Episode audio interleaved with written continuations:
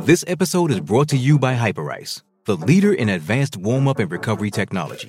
They have tons of innovative products, like Venom heated wearables to help soothe sore back muscles, Normatec compression boots to speed up recovery and increase circulation, and Hypervolt massage guns to improve mobility. Loved by athletes like Naomi Osaka and Erling Haaland. Try them yourself. Get 10% off your order with the code MOVE at hyperice.com. Dreaming of a better sleep? Tossing and turning is not your destiny. And OLLY is here to help. OLLY invites you to sink into sweet, sweet slumber to improve your mental and physical health and overall wellness. More than just melatonin, OLLY's ingredients help you unwind your mind for a delightfully dreamy drift off. Sleep is on the way at OLLY.com. That's O L L Y.com. This is Optimal Health Daily, episode 822 Dieting Finding What Works, Part 1 by Matt McLeod of McLeodConsultingServices.com. And I'm Dr. Neil. Welcome back to another edition of Optimal Health Daily, or welcome for the first time if you're new here. This is the podcast where I act as your very own personal narrator and read to you from some of the most popular health and fitness blogs online. Now, today's post is a bit on the longer side, so I'll read the first half today and then finish it up for you tomorrow. So I'm going to keep this intro nice and short. Let's get to part one of today's post as we optimize your life. Dieting Finding What Works, Part 1 by Matt McLeod of McLeodConsultingServices.com. Let's make things clear real quick. You are different than me. I am different than you. This means that some things are going to work better for me than they are going to work for you, and vice versa. And that's totally okay. Whether it comes to fitness, nutrition, lifestyle, finding balance, whatever, everything and everyone requires context to fully understand what will work for them. Let's take my normal diet, for example. When people find out that my breakfast usually consists of a pre made protein shake followed by a sugar free monster energy drink, not every morning, but many mornings, they are usually taken aback because they've likely always heard about how breakfast is the most important meal of the day and that artificial sweeteners are the devil. I think breakfast is super important. I just happen to eat mine at about 3 p.m. I do this because if I wake up and eat a big breakfast, I tend to feel sluggish afterwards, and I like to do the majority of my work in the mornings and early afternoon. So a big breakfast wouldn't be the best route for me.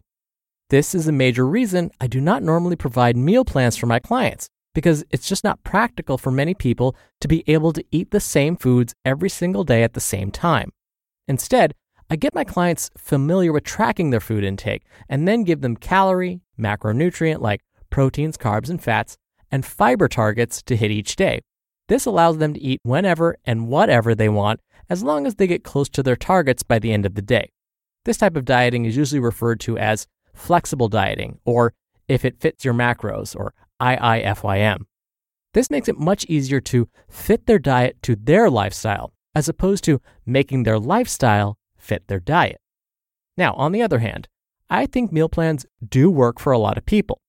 If you have lots of routines and a very ritualistic day, meal plans can be great for taking the guesswork out of what you're going to eat next and can be awesome for saving time. I actually tend to combine both of these methods, which may work for you as well.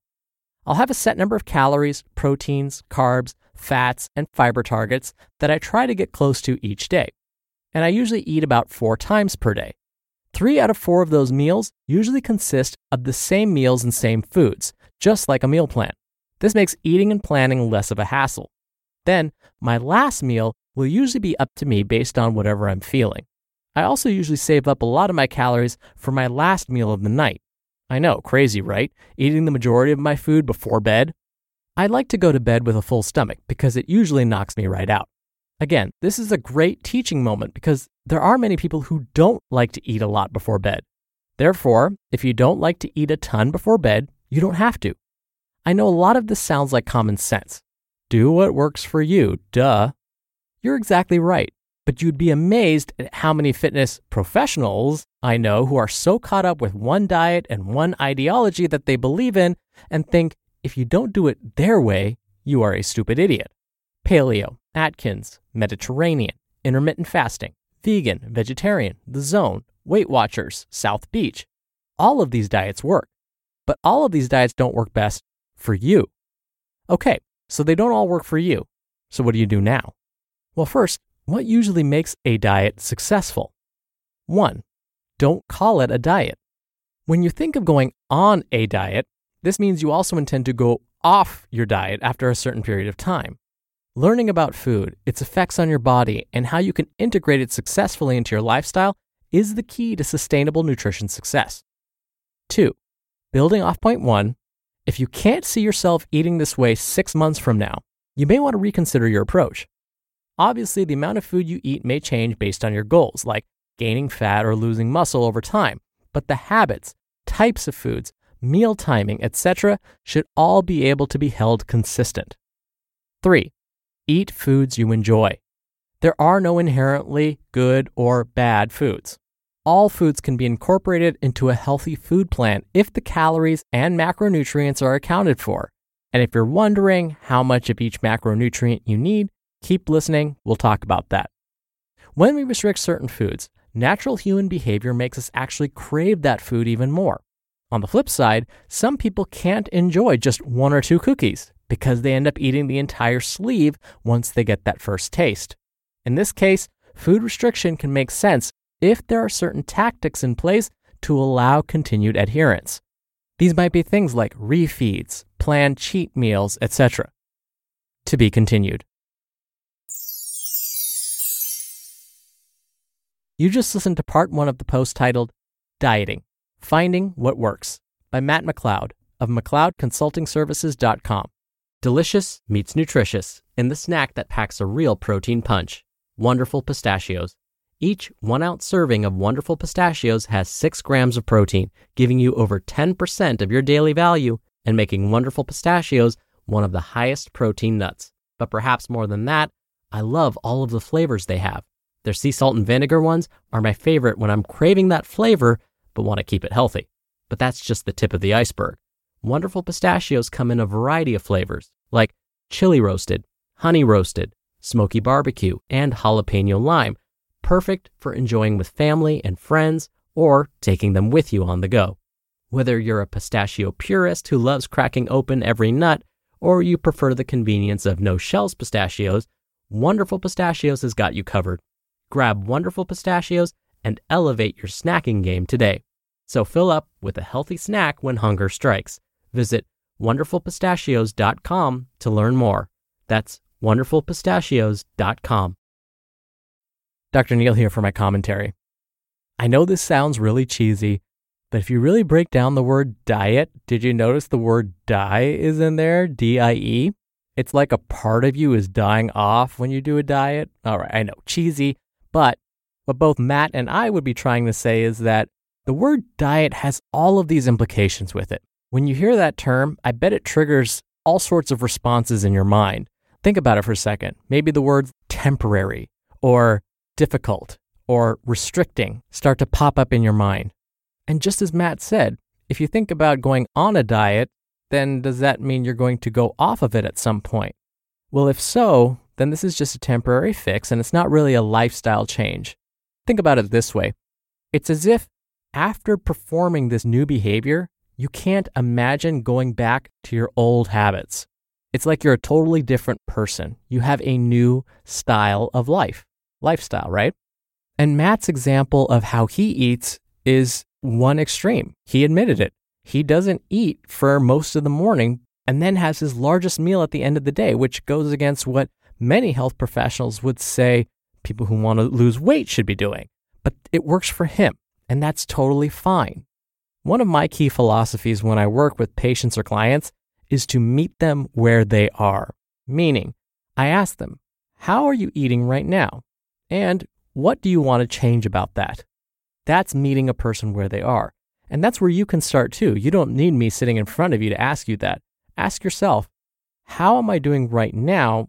And what would I like to change about that? And then pick one thing one of the things that you want to change instead of saying, I want to change everything, I do everything wrong. I guarantee, first of all, that's not true.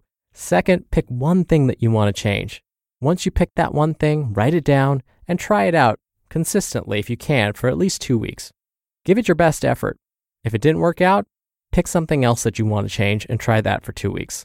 Just don't be hard on yourself if you realize that you're not able to change right away. It does take some time and consistency. Trust me, it's not easy for me either. This is coming from a guy who asked his parents when he was a teenager if he could be an armchair athlete because I wasn't into sports at all. But now I have to work out at least five days a week, otherwise, I'm not happy. And I didn't get there overnight. So be patient with yourself as you try out these new behaviors and find the lifestyle that works best for you.